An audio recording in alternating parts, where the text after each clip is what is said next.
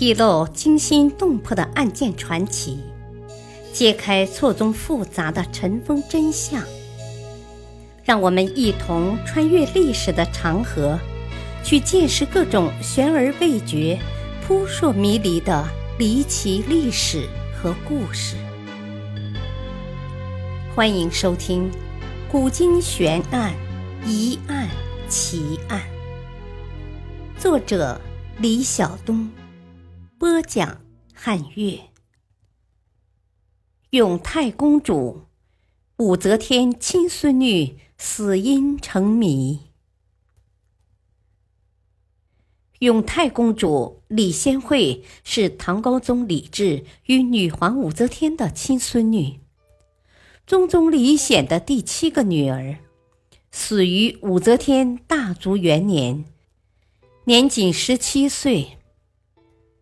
关于永泰公主的死因，文献记载：唐大足元年九月，永泰郡主时李显为庐陵王时，因参与议论张易之兄弟何得滋入宫中，为武则天所杀害。一千多年来，史学家对此无有异议。一九八二年，在永泰公主墓中出土了。大唐故永泰公主志明墓石后，便引起对永泰公主死因的争论。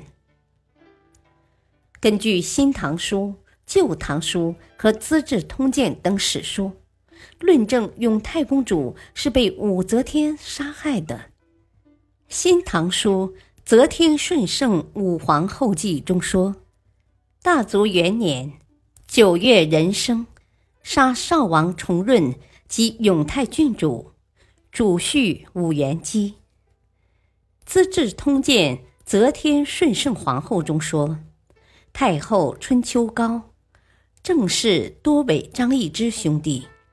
少王重润与其妹永泰郡主，主婿魏王武延基妾议妻室，易之诉于太后。”九月壬申，太后皆逼令自杀。史书记载，均为懿德太子李重润与永泰公主因议论武则天私生活而被妻赐死。还有一说是永泰公主被武则天毒死。永泰公主墓志铭有“自娇丧雄恶”。鸾愁孤影，怀火未移，亳州空泛句。有人判断“自交丧雄恶，鸾愁孤影”，说明永泰公主丈夫武延基丧命于历任后，永泰公主乃孤单生活。怀火未移，亳州空泛，说明焚烧大槐树之火。即杀武延基之事，虽然未波及公主，但她不久亦死去。墓志铭另有“珠胎毁月，愿十里之无相聚”。有人根据大唐故永泰公主之名，有“珠胎毁月，愿十里之无相”，穷厄雕春，奋双瞳之密药句断言。永泰公主系因病而死，不是被武则天杀害的。永泰公主墓出土的十一块骨盆碎片，复原了永泰公主的骨盆。经科学测量与鉴定，认为永泰公主骨盆各部位较之同龄女性骨盆都显得狭小。显然，如此狭小的骨盆。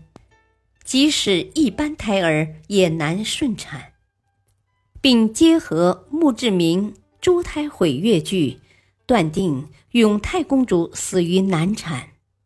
珠胎为怀孕，珠胎毁月当是志文作者隐喻公主被武则天所毁，因身怀有孕，不利斩或杖杀，而缓期逼令服药自杀。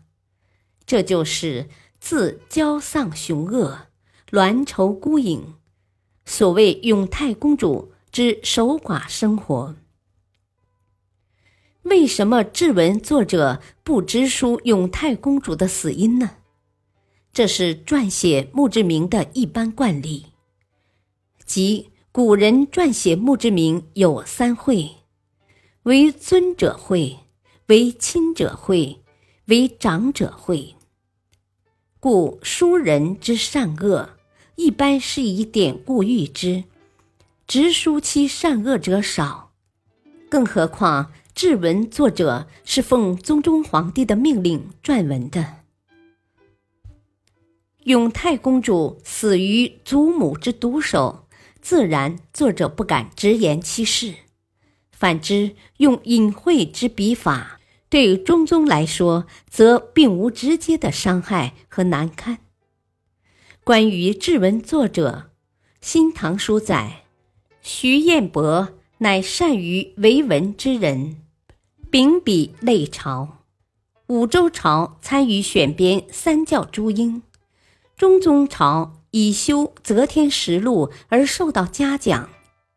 后来以《南郊赋》一篇擢修文管学士，官至工部侍郎。武后时，王公卿士以语言为酷吏所引死，是被诬陷的，喜不可记。晏伯著《书机论》，所谓言者德之秉，行之主，治之端，身之文也。君子之书机，动则物应，得失之见也。可以济身，亦可以复身。否太荣辱，一系之能，审思而应，经虑而动。则其交以后谈，则悔令何由而生？怨恶何由而至？如此乃可以言也。以为借世云。这该是徐彦伯秉笔类朝的经验之谈了。既然徐彦伯在中宗朝参与修撰《则天实录》，那么他对永泰公主的死因。当非常清楚不过了。因此之故，他在奉敕撰写铭文时，怀着十分矛盾的心情：一方面趋于不能说真情实话的约束，另一方面又不能对永泰公主的惨死表示同情，以致最终发出了“千秋万岁何时晓”的悲叹。历史话外音，有的时候不得不说，作为皇室的一族，是幸运的，也是不幸的。生于帝王之家，唐宗宗李显之女，武则天之孙女，喜荣华正号，年仅妙龄，时之有妻，恨无常早降，祸起萧墙，一命归西。